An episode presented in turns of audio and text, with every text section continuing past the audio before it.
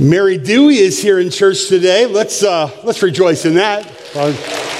Mary Dewey. Did you know that Mary and her sister are pastors' daughters?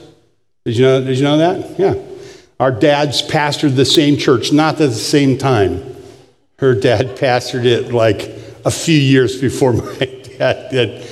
But she fell and was injured and had surgery and she loves our church and loves to be here. And uh, I think this is your first time back. Am I right? So glad to have you. So glad to have you. Glad to, glad to have each of you. Uh, it's sweet. You know, you kind of, I think about you all week, about what I'm going to say to you and how you're doing and uh, how I can help you and what's happening in your life. And you know this, we're in a series, Life is Hard. Do you ever break a bone and then you have to tell the story about the broken bone for the next six weeks or so? I heard about a guy, this is probably an apocryphal legend, but I heard about a guy who had a broken, I think it was a broken arm. And somebody said to him, so how, how did you break your arm? He said, Well, it's a long story. You don't want to hear it. And the guy made the mistake of saying, Oh, yeah, I want to hear it. How did you break your arm? And he said, Well, my wife found a cockroach and she grabbed it and she threw it in the toilet, and I was at work. And he said it was a big cockroach, and she, she noticed that it, was, it didn't die when she put it in the toilet it was swimming around and she was afraid it was going to get out. And so she went and got some bug killer and she sprayed the cockroach with the bug killer. And she said, but it just kept moving. So she emptied the entire can of the bug killer into the toilet on the cockroach, but it just kept moving. So she got another can and she emptied the second can of the cockroach killer into the toilet on the cockroach. And that's when I came home from work. And he said, It's my habit to use the bathroom and take a little smoke. And he said, So I was in there, and when I put the cigarette butt in the toilet, I discovered that bug killer is flammable. and I got burns on some very private places. And we called the ambulance and then they came and they put me on the gurney and they were wheeling me out and they said what happened? And i told them and they laughed so hard i fell off the gurney and i broke my arm. I know what you're thinking. You're thinking i did not come here for stand-up comedy. I came here to learn the bible. I got get it. I get it. I had a friend uh, an acquaintance a guy named bill. He decided he was going to put together a nice romantic weekend for he and his wife. They're young people and they got some special things and got some special places all set aside. And they, they had this rendezvous in this hotel and he turned all, he, he spread the little flower petals out and turned down all the lights and they had special things to wear. And he, this is as far as I'm going to go with that. And, and his wife went off uh, and to get ready and she came back and he had the lights turned down real low. She couldn't see very well and she was making her way towards the bed in the darkness. And the bed uh, in the hotel where they were had a big post that she didn't see. And she hit her head on it and had to have stitches. So they got her dressed and hurried her off to the emergency room. And he said they spent the evening in the emergency room. Life is hard sometimes. Marriage is, marriage is hard sometimes. And when I was praying about you and I was thinking about you, it's really, you know, the message title is What to Do When Marriage is Hard. But I need to give you a little disclaimer, a little caveat first, because a lot of you are going to say, well, you know, I, I don't have a problem in my marriage, and I don't need to hear a message on what to do when marriage is hard. I get that. Stay with me. Or you might think, well, I'm not married, or I used to be married, or I'd like to be married, or I wish I, was, I, wish I wasn't married. You know, you, you might, there could be a number of circumstances, and a number of circumstances are present here today. And I would just say to you, what we're going to do is what we're doing in this series is we are showing you from the Bible why life is hard and everything attendant to life is hard, including marriage and parenting and work and finances and aging and politics and all of that. And we just and we're basically going back to what the Bible started to tell us about what happened to make life hard and what to do about it. And marriage is one of those things that sometimes is just delightful. And a lot of songs are written about it, a lot of books and movies are written about it, but sometimes it's, it's not as delightful. Sometimes it's hard. Now, yesterday, you're probably wondering about how I'm doing. Okay, I'll, I'll let you know. I was wondering the same thing myself yesterday. Uh, Lois has been sick. I've been trying to be good to her, take care of her. I asked her to rate our marriage on a scale of one to 10 yesterday. And I said, What do you think? How am I doing? You know, how are we doing? What, what number would you give me? And later today, if I'm in the mood, I'll let you know that number. But um, I, it, uh, let's just say there's room for improvement but it wasn't low. And let's just say this we were talking, when we were talking, I was studying in the corner of my room, and she was experimenting with some things in the kitchen, which smelled really neat. And she came up and was delivering to me little miniature fruit pies that she made pumpkin, cherry. So I was just sitting there writing this message thinking, you know, life is hard. Marriage is hard, but at the moment, I'm hanging in there, hanging in there. So I would just say I'm hanging in there, but I want to talk to you about, but, but Lois and I have had occasions when there was no pie on the desk. And um, things were hard and very painful. And I won't talk a lot about that today because I won't talk about you and I want to talk about what the Lord has to say about it. But I just, want to begin by just saying I, I think um, it's like the, the thrill of, I've known the thrill of victory and the agony of defeat. Have you? And so I think this is when we, when approach this, I want to talk with you a little bit about this, maybe by beginning by asking a question. We believe that according to the Bible, marriage is God's idea. Take your Bible and look in Genesis chapter 1. And you notice that in Genesis chapter 1, beginning, very beginning of the Bible, you know, God creates the heavens and the earth in Genesis chapter 1. And he, he uh, creates, uh, in, in, in the second chapter, um, it says there's the creation of, of men and, and women, of man and woman. And in, in chapter uh, 2, in, in verse 19, it says, Now out of the ground, the Lord God formed every beast of the field, every bird of the heavens, brought them to the man to see what he would call them. And whatever the man called every living creature, that was its name.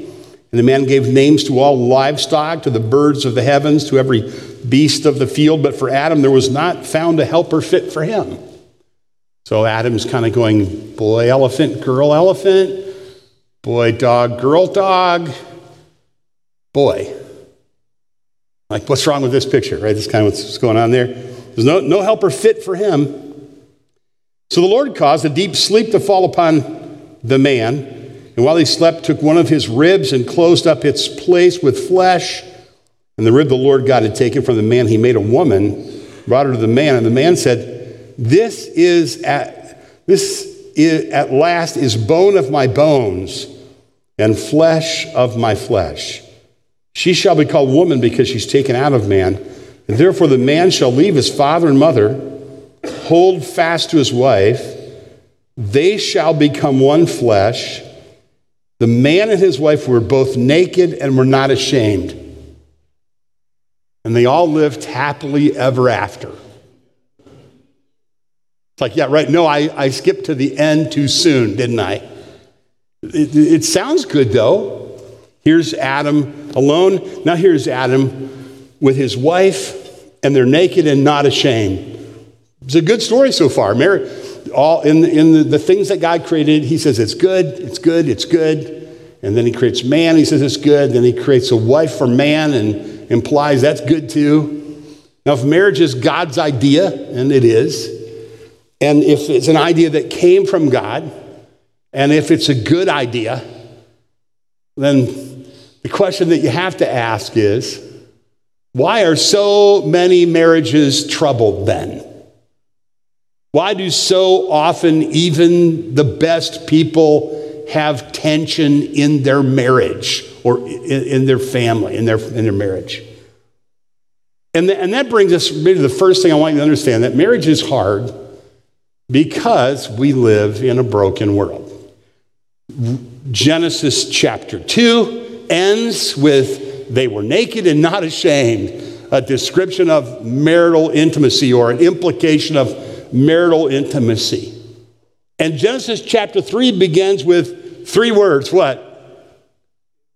Now the serpent, in, in my version, in the ESV, now the serpent, more crafty than other beasts of the field that the Lord God had made, said to the woman, Did God actually say, You shall not eat, any tree, eh, eat of any tree of the garden? And the woman said to the serpent, We may eat of the fruit of the trees of the garden. But God said, You shall not eat of the fruit of the tree that is in the midst of the garden, neither shall you touch it, lest you die. But the serpent said to the woman, You shall not surely die. For God knows what, that when you eat of it, your eyes will be open and you'll be like God, knowing good and evil. So when the woman saw the tree was good for food and that it was delightful to the eyes, and the tree was to be desired to make one wise, she took of its fruit and ate, and she also gave some to her husband who was with her, and he ate. And the eyes of both were opened, and they knew they were naked, and they sewed fig leaves together and made themselves loincloths. And they heard the sound of the Lord walking in the garden in the cool of the day. And the man and his wife hid themselves from the presence of the Lord God among the trees of the garden. But the Lord God called to the man and said to him, Where are you? and he said, Who told you you were naked? I'm sorry.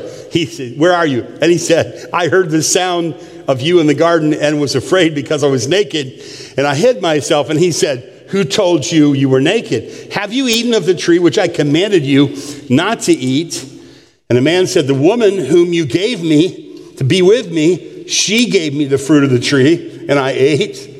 That's just such a guy thing to do, isn't it? It was, it was the woman you gave me. and then the Lord said to the woman, What is it that you've done? And the woman said, The serpent deceived me, and I ate. And the Lord said to the serpent, Because you've done this, cursed are you above all livestock, above all beasts of the field. On your belly you shall go, and dust you shall eat all the days of your life. And I will put enmity between you and the woman, and between your offspring and her offspring. He shall bruise your head, and you shall bruise his heel. And now listen to the woman. He said, I will surely multiply your pain in childbearing. In pain you shall bring forth children. Your desires shall be contrary to your husband, but he will rule over you. Now, theologians talk a lot about what that phrase means, but it's obvious. Marital tension is introduced because of the fall. Would you agree? Tension is introduced into the marriage because of the fall, and most of us, that's also our personal experience. Our personal experience for most of us is like, marriage seems like a really good idea. I'd like to do that. and our, our personal experience may be having had some joy or success or fulfillment in marriage. But we also discover, and some of us it doesn't really take too long, we discover that there is this tension because of because when people marry, they're both sinners. So if marriage is a good idea it came from God, why are many marriages troubled? Because marriage is, is hard or troubled because they, they're among fallen, broken, sin cursed people in a fallen, broken, sin cursed world. The first marriage was immediately followed by the fall and the curse that we just read about in Genesis 3. Now the serpent, I'll multiply your pain in childbearing. in pain, you'll bring forth children. Your desire will be contrary to your husband, but he will rule over you. Jesus warned his disciples that life would be difficult and that marriage would be difficult. So, so in, in talking to his disciples, Jesus warned them about the possibility that marriage will be troubled, difficult, or there will be relational tension in marriage. And he warned them so successfully that they said to him, Do you remember what they said? Maybe it's better not to get married then.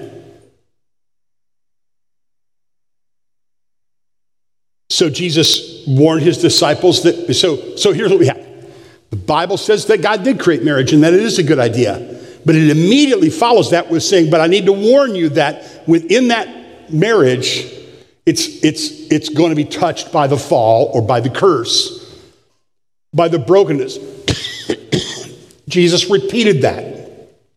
Paul said that. If you read carefully 1 Corinthians chapter 7, you're going to see that Paul talked about marriage and about separation and about mar- believers marrying unbelievers and implied mature Christians marrying people that aren't mature Christians.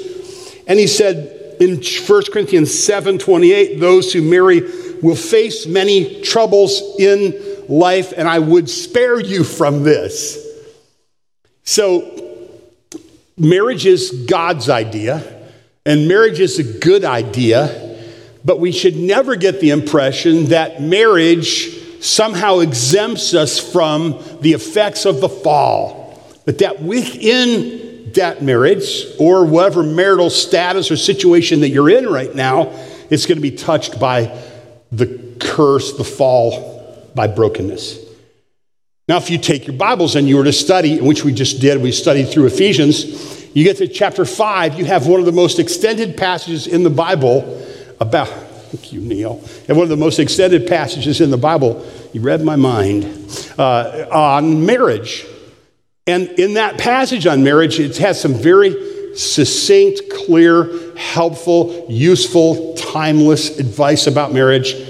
Husbands, love your wives. Wives, respect your husbands. But it's also being used as a picture of Christ and the church. You remember that? So if marriage is God's idea and it's good, and yet it's, it's still affected by the fall, what hope is there?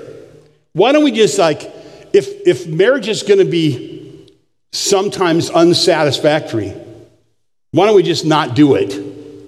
Or why don't we just give up or yield to despair or fatalism? And I think a lot of people have done that. They've resigned themselves to the idea that maybe marriage isn't going to work for them or didn't work for them, and God's best, that they've somehow missed God's best, and they have they and they're living out some kind of an aversion of resignation or fatalism or hopelessness or worse they've just chosen to walk away from God's truth and rebellion and they've just done what they want to do whether or not the, the Bible allows it or forbids it. Here's why we, we don't want to do that, though. Because God designed us to bring Him glory in any circumstance or in any marital situation. If you read a Bible carefully, matter of fact, you don't have to read it carefully to see this. If a cursory reading of the Bible will show you that God's intent is to bring glory to Himself What's best for you and God and the whole world is for God to have glory, and that God intends for us to bring Him glory in every imaginable circumstance and in every imaginable situation. Ed Pillars, I don't want to embarrass you, but I was thinking about you this week because, Ed, we won't do this regularly, just today, okay? And uh, I was thinking about you because I, I wanted to have my little writer's loft. I have a little barn, and I wanted to have the upstairs turned into a writer's loft. I wanted to be able to write up there. And I thought, well, if it gets hot, maybe I'll want an air conditioner. So I, I talked with Ed, and he came out and he wired my writer's loft so that I could plug in a heater, and it wouldn't make my keyboard stop working, or I could plug in an air conditioner it, it, so it's, an, it's a hundred year old barn. But what you don't know from the road, from looking at it from the road, is it's designed, it's wired for an air conditioner, for a modern air conditioner, for a pretty high powered air conditioner. Thanks for that. It's wired for an air conditioner, it's made for that. So if I want to, I can go up there a, on a cold winter day and I can turn on a high powered heater and stay warm, or on a hot day, I could plug in an air conditioner and turn it on because it's designed for that. And this is what the scriptures tell us God has designed us to operate for the glory of God, and He's designed us to operate as fallen creatures in a fallen world for the glory of God. and I, I'm going to be pedantic here or overly simplistic, but if that's true, then he, all, he had it figured out that, that marriage would be affected by the fall and that, every, that, God, that a person could glorify God in every marital circumstance. So, this is what the scriptures teach. Marriage is hard, but it still serves God's purpose. And God wants to be whole in a broken world. He wants us to be blessed in a cursed world. And this is true about our marital circumstances too. So it is with marriage in a broken and a cursed world. We can use our marital circumstance or or lack of marriage, or we used to be married, or we'd like to be married, or our marriage isn't optimal, whatever the marital circumstance is, there are examples in the Bible of how God used those marital circumstances to bring himself glory and actual satisfaction and joy to the person in whatever circumstance they were in because God designed the plan of redemption that's described, and we've already read it, we'll read it again in Romans chapter 8, God's plan of redemption, where he's going to eventually bring the world to redemption, restore it, buy it back. includes people, human beings, and human relationships and remember in, in Romans chapter 8, all of creation is watching created beings, objects of God's redemptive plan and his redemptive program, is eagerly waiting, which is another word for hope. And it says that in the text. It's hoping, eagerly waiting for the redemption of his creatures. So creation is watching the creatures who, who when they yield to God and they are redeemed, then God restores beyond his original purpose. And in between, we're moving toward that. You know that to be true. And so that includes every marital circumstance. And now, now how do we know that? Because if we read the Bible, we see every imaginable marital circumstance. For instance, like single is not married, it's a marital circumstance. You're not married for whatever reason. In 1 Corinthians chapter 7, verse 26 says that sometimes it's a preferred status. There was a woman whose name was Margaret. Margaret was a single woman who all her life desired to be married. Not to be too direct, but she worked with college young ladies and she let them know a private truth about herself that she had strong sexual desire almost all of her life, but her circumstances never allowed her to marry. She was raised in a home that was difficult, but there was a little church down the street. So she went down to the church down the street and she listened to the preaching and she loved, she fell in love with the hymns that they sang down there. And she came to know the Lord. She decided that she wanted to be a missionary. And so she devoted herself to missionary service, but she was turned down by every single missionary organization because she was frail. So, since she couldn't raise money and go be a missionary, she decided that she would train to be a teacher and that she would go teach in a remote region. She was from Canada. She would teach in a remote region of Western Ontario at a logging camp. And so she went and she served there in poverty and in loneliness because she couldn't be a missionary. She supported herself and she went to this place where she served the Lord. And while she was there, she consoled herself in taking walks in nature and in noticing bird life, flora, and fauna, and in writing poems and hymns. She wrote a hymn. Most of you, if you have a little age on you, you've sung this hymn. If you ever went to a missionary organiz- a missionary conference when you were a kid, she's the one who wrote the hymn, the missionary hymn that we, that we used to sing. So send I you. Do you remember that? So send I you to labor unrewarded, uh, unrewarded, unpaid, unloved, unknown, to suffer pain and hardship. It's a morose, sad, difficult song that we often sang in missionary meetings when I was a kid. Margaret Clarkson wrote that song so send I you. And she said, Well, I guess I have to suffer as a single person who can't be a missionary. I'll just suffer.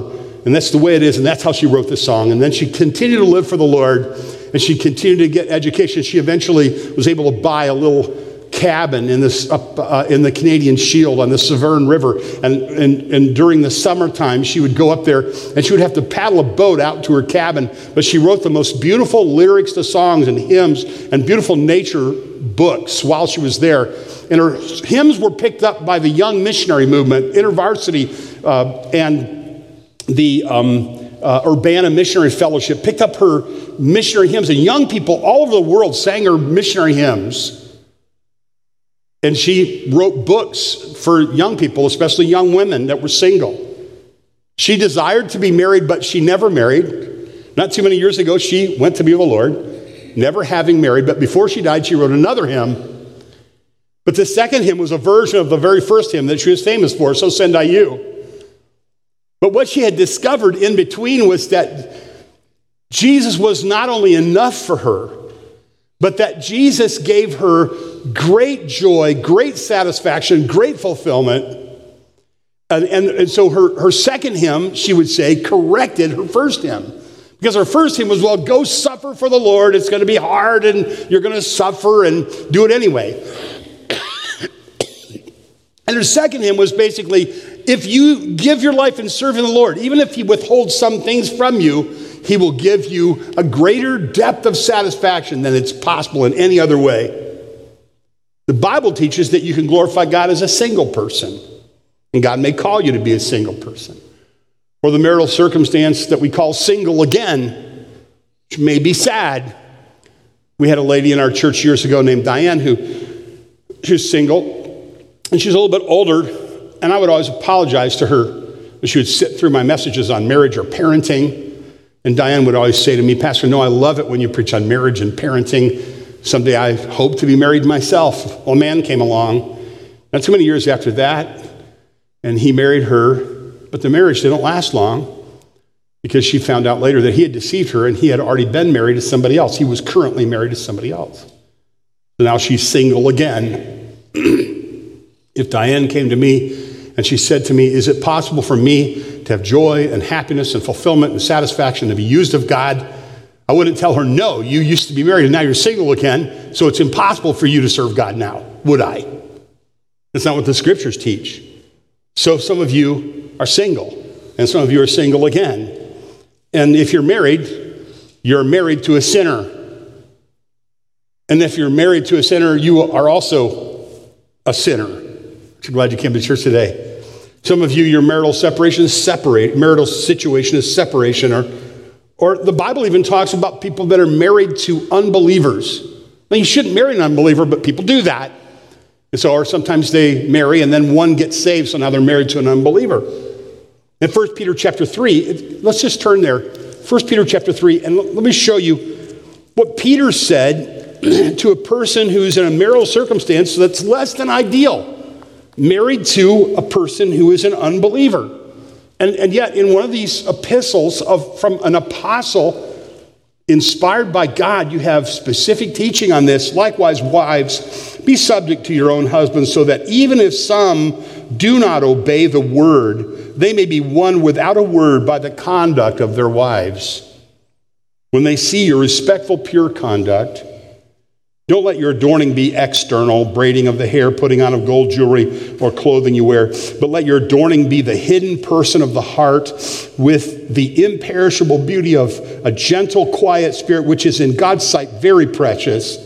For this is how the holy women who hoped in God used to adorn themselves by submitting to their own husbands, as Sarah obeyed Abraham, calling him Lord. In other words, she's respectful to him. And you are her children if you do good and do not fear anything that's frightening. So, so Peter, under the inspiration of the Holy Spirit, specifically directs one of the most beautiful passages about marriage to people married to an unbeliever. As if it is possible to be married to a person who doesn't follow the Lord and follow the Lord and glorify God and find satisfaction in life. Likewise, husbands, live with your wives in an understanding way, showing honor to the woman as a weaker vessel, since they're heirs with you of the grace of life, so your prayers will not be hindered. So you have, in the Bible, you have single people that are glorifying God, finding fulfillment, satisfaction, and joy in God. You have single again people. You have married people who are sinners married to sinners. You have separated people. You have people that are married to unbelievers. And what 1 Peter 3 1 through 7 describes is beautiful, but it's not a starry eyed romance, is it? It's not an idyllic romantic movie or, or song. It's kind of raw and kind of real. And yet, in that circumstance, God knows that many times in many places, godly people who love the Lord will find themselves in a circumstance like that and wants us to know this is where he, he wired us for that. He designed us for that, that we could bring Him glory and find fulfillment, joy, and satisfaction in obedience to Him in every marital circumstance. So we don't despair. We don't turn our back on God. And we don't, you know, dive into a life of disobedience or, or feel like we're a second class citizen. Or maybe you're married to an especially difficult person. Maybe you're married to a person who wrestles with mental illness. And there's some really dark and difficult and hard things that you live with all the time. And there are ways that God has given to us to, us to flee dangerous situations or to call uh, authorities in for our protection. There are circumstances like that. But in all of these marital situations, they, though they may be handled in a different, each one in a different way, the point I'm trying to make is that the Bible teaches us that God can be glorified in every marital situation. And the Bible teaches us that we can be satisfied, we can be fulfilled. Marriage in a fallen world may include misunderstanding, and it may, and it, and it may include alienation, and it may include loneliness, and it may include rejection, and it may include, include abuse verbal, physical, emotional, spiritual abuse. It may involve divorce or separation. The Bible addresses all these things specifically. So if we look for an easy marriage, we're going to be disappointed. If we look for to our wife or to our husband or to a marital partner for what only God can do, we're going to be disappointed. If we try to give to our marital partner what we really only should give to God, we're going to be disappointed because that's not how He wired us. That's not how He designed us. He designed us to live as broken, fallen sinners in a broken, fallen world for His glory in that circumstance, in the ugliness of that. In other words, we don't have to display to the world a, a perfect beauty in us or a perfect beauty in our marriage and to, be, to glorify God, we don't have to show the world a perfect marriage. We have to take an imperfect marriage and use it to show them a perfect Heavenly Father. How do you respond to the imperfections in your marriage? You can bring glory to God. Know, somebody, it's the, this is maybe not a helpful illustration, but some of you will appreciate it. It, it. To me, it's the difference between Larry Burkett and David Ramsey. You know what I'm talking about? So Larry Burkett was the guy on the radio years ago with the Lord now. He's a great guy. And he did everything right financially. And he got on the radio and talked about it. I hated that guy. You know, he would be like, tithe on your paper route money. I'm like, oh man, you know, and put away this much and that. I'm like, I would just turn Larry Burkett off. Now, I'm going to see him in heaven someday. I apologize, but I'm, I just turned him off because he was like, he always did everything right. He's that little kid with his hair parted on the right who, you know, showed up and shared his lunch or whatever. Here comes Dave Ramsey, right? And, you know, Dave Ramsey's an entertainer, right? But he's like, I made every imaginable mistake. I'm like, okay, I'm going to listen to this guy. Like, I got in debt. I'm like, oh, okay, I'm, I'm all ears. And then I squandered money. I'm like, I'm listening. I'm taking notes. Like, help me. Now, so, in my personal opinion, I found Dave Ramsey sometimes can be irritating too. But I found it helpful to have some guy telling me, hey, I'm not asking you to look at me as a perfect example. I'm, I want you to look at me as an example of a person who's like blown it. And to some degree, that's, that's, I believe, what I'm trying to get across is that you might be thinking, oh, I don't have this perfect marriage. Well, probably very few, you know, nobody really does. Some better than others. right? I get it. But no, you, you don't, and, and, you don't know from the outside looking in what pain people are dealing with. You don't know that. Here's what we can know God has allowed your marital circumstance. And there is a way in your marital circumstance for you to obey God in a way pleasing to Him that brings Him glory, and there's fulfillment in that for you and a testimony in that for you.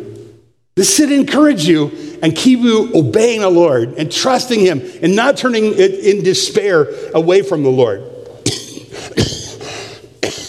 Remember it this way God especially loves to build beautiful things out of broken things. And my grandfather bought this farm, and it was just an old farm, and, and, and it was cheap, and it was out in the country. It was like uh, pretty much, you know, was, buildings weren't perfect. They needed a lot of work. The house needed a lot of work. The barns needed a lot of work.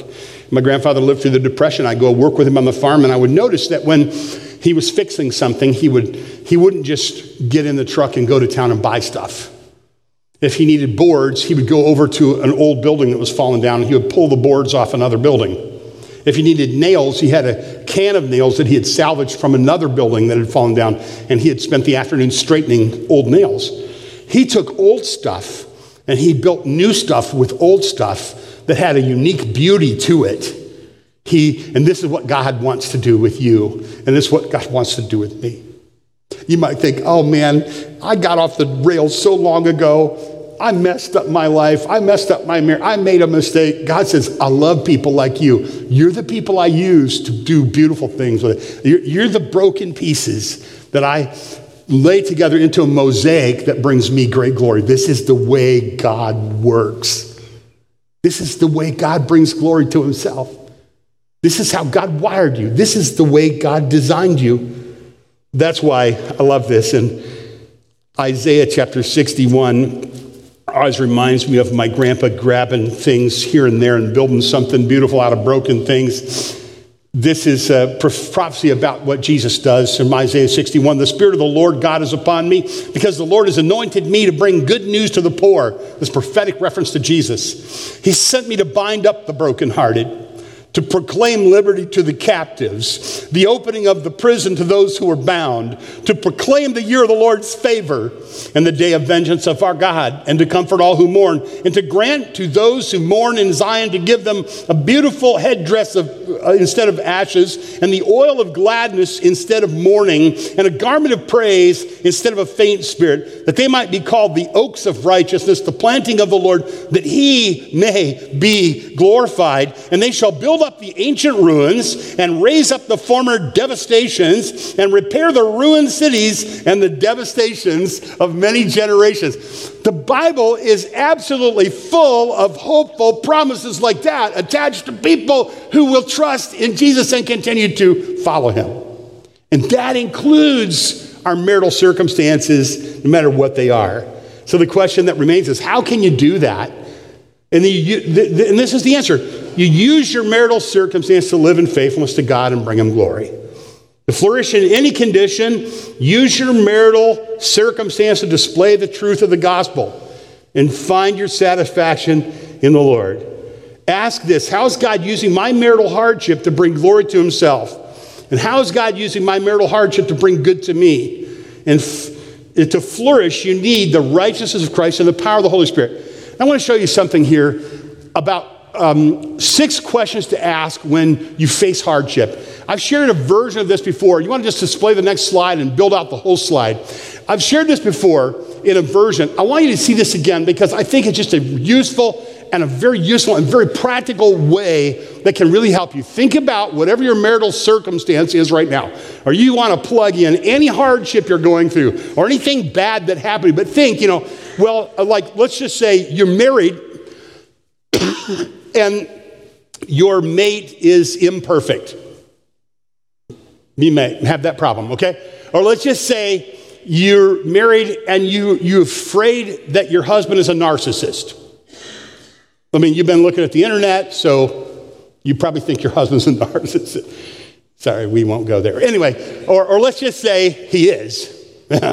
or, or let's just say you're single and you wish you were married or you're married and you think it might have been better if I. All right, so just let's take whatever that is, and, and, and you could add to this. This is just a helpful, practical list that I created to help people when they believe, my goodness, my life is broken and I don't know how to fix it and I don't know what to do. Okay, uh, here are six questions to ask. And maybe you remember me, if I, if I taught this before, I would always say, maybe start a journal and, and spend time answering these questions in your journal and do it over a long period of time. As long as the pressure of that hardship, as long as you're living with the pressure of that hardship, as long as you're dealing with that pain, then keep writing in your journal because God is going to keep teaching you new things. And there are some questions that are representative of the kind of questions that Christians should ask. You don't make the basketball team. You could do this. Or you get on the team, but you never get to play. You ask these six questions. You want to be married, but the, God just hasn't led you to the right person. You ask this.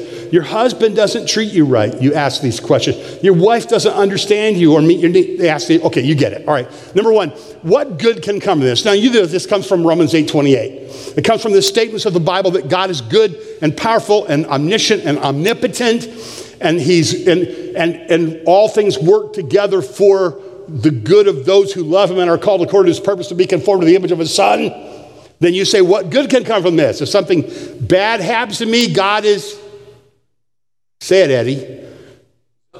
He's up to something good. Eddie said that in the elders meeting yesterday so i knew he remembered. If god if something bad is happening to you god is doing something good. If something bitter is happening to you god is doing something Sweet is what I was looking for, and good. Yes, it's bitter and sweet. Get it? Bad and good.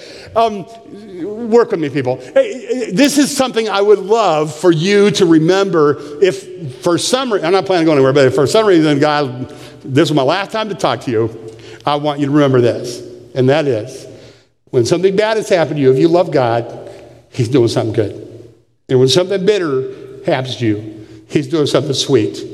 And so you ask, what good can come from this, Lord? And to start writing in your journal and start thinking about when you're driving your truck or you're out taking pictures, taking a walk or exercise. What good, what good can come from this?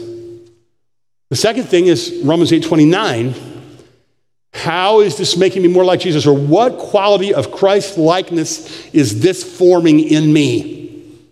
What quality of Christ likeness is God working on? Is He working on your love, your joy, your patience, your gentleness. What's He doing? What's God doing in you? Because that's what Romans 8 28 and 29 are really saying. His purpose is to conform you to the image of Jesus. And so He allows hardships like, like a, a good woodworker will use sandpaper to make a beautiful thing. And God is crafting something in you. Then you ask the question, since I'm here to glorify God, how can I glorify God in this? Well, my marriage isn't perfect, but I will glorify God in my marriage. Or my wife left me, but I will still glorify God. How can I glorify God? And maybe you're ongoing through an unbearable sorrow. And I understand in some cases you need to flee a dangerous marriage. Sometimes there are circumstances when God makes provision for something else. I understand that. It's really not what I'm talking about right now, but it's a very real thing. And one should get counsel about these things. But ask the question how can I glorify God? Whether you eat or drink, whatever you do, you do all the glory, glory of God. How do I glorify? I got cut from the basketball team. How can I glorify God now? I missed on my test and I didn't get the score I wanted. I got fired. I changed my hours. My wife treats me like I shouldn't be treated. She says things to me she should not say. She does things she should not do. Okay, God isn't surprised by this. How can you glorify God now?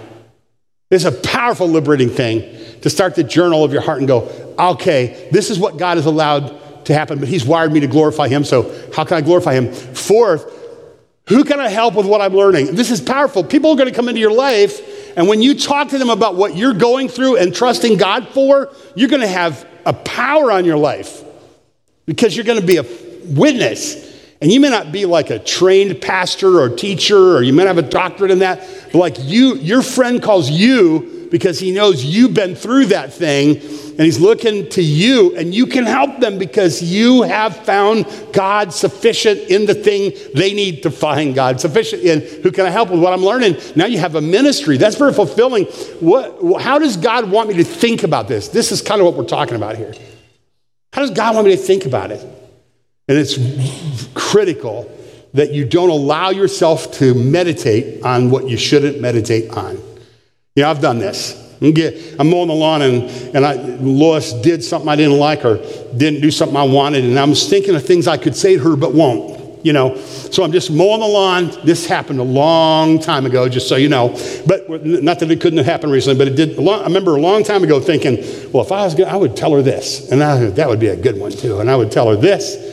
Oh, and that, yeah. And then I would tell her, and that's an example right here, you know. And I was building a, you know, like a, an argument that was like, that would, she would never be able to resist. You know, she would melt into tears of repentance and never do those bad things again. So I'm riding around, trying to be funny here. And so I'm riding around, mowing, thinking about those things and thinking to myself, but I'm not going to say any of them. Now, what do you do when, you, when, when it happens? You walk in the door and you go, boy, and you unload the whole, if you're like me, you unload the whole thing you weren't going to say because you act on what you think about and you talk about what you think about. So you might want to be careful about the way you think about stuff. That's all I'm saying. The meditations of the heart, let the Lord, let the words of my mouth and the meditations of my heart be line up with your word. Let the words of my mouth and the meditation of my heart be acceptable in your sight, O Lord, my rock and my redeemer. Psalm 19. So ask God, how do you want me to think about this? You want me thinking my marriage is unfulfilling. My wife is mistreating me. God, how do you want me to think about that? And then you think, well, now they mistreated Jesus, and he used that circumstance to redeem the whole world and show God's love to people. So that's what I want to do. Rejoice, be exceeding glad they persecuted the prophets who were before you. Rejoice and be exceeding glad. So rejoice and be exceeding glad. You know, that would be like do good to those who despitefully use you. What nice thing am I going to do? Think, and, and how does God want you to talk about it? That's the number six. And you can add to this. I had a, I had a need once for a helper in a ministry, and it was a serious need. I was praying about that, and I went to speak at a camp up north, and there was a guy named Ken there. And the organization that I was with uh, was kind of narrow. And this guy said, I'd like to come and work with you. And I thought, oh, I'm not sure that's going to work. You know, his, he'd had a, he had a difficult marital circumstance and situation that's past. I wasn't sure if he'd be well received in that organization. And so we were walking one day and we were talking, and I said to him, Well, I love you, and, and I can see you want to serve the Lord, but I'm afraid you might get hurt in this organization. Here's what you would have to do. Anyway, he went through the steps he needed to go through. He got hired, he came to help, and he was an amazing helper. He was a dear friend, amazing helper. He gift, gifted man. He was like, What do you need done? He got it done. He was so useful. He was such a friend. He was such a friend of my little boys at the time. We were running the character, and my little boys, Dan and Wes, are little, running around like Huff Nye and Phineas, you know. And I was worried about that. And he was always helping with them. And he went on to get promoted. One day, I took him out for lunch, and uh, we were having lunch, and I said to him, Ken, I can't tell you how grateful I am to have you in the organization, how much you've helped, and what a friend you've been to me.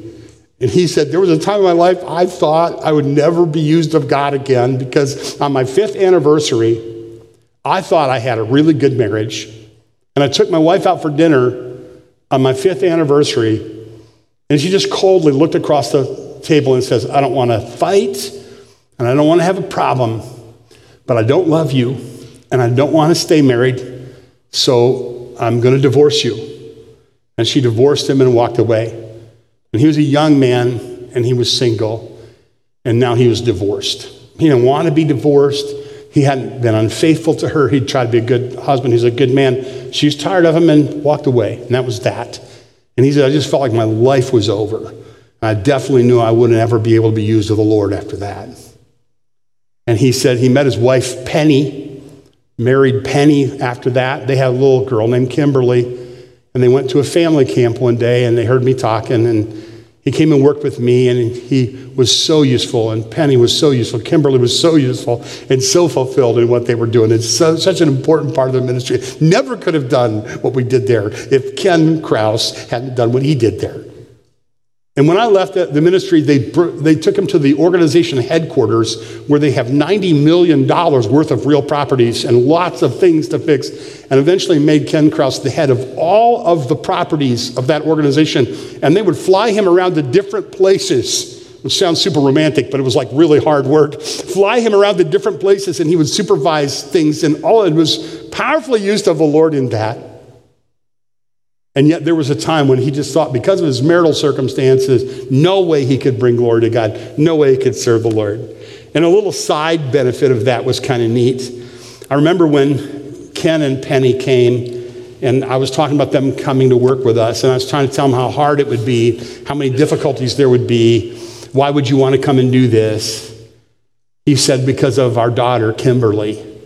We, would, we think it would be good for Kimberly to be around people here in this organization, and we want her to have every advantage that she can have. One of the men that I worked with in the organization was Pastor Shoemaker, who headed up the college that met with the college organization that met within the building that we had.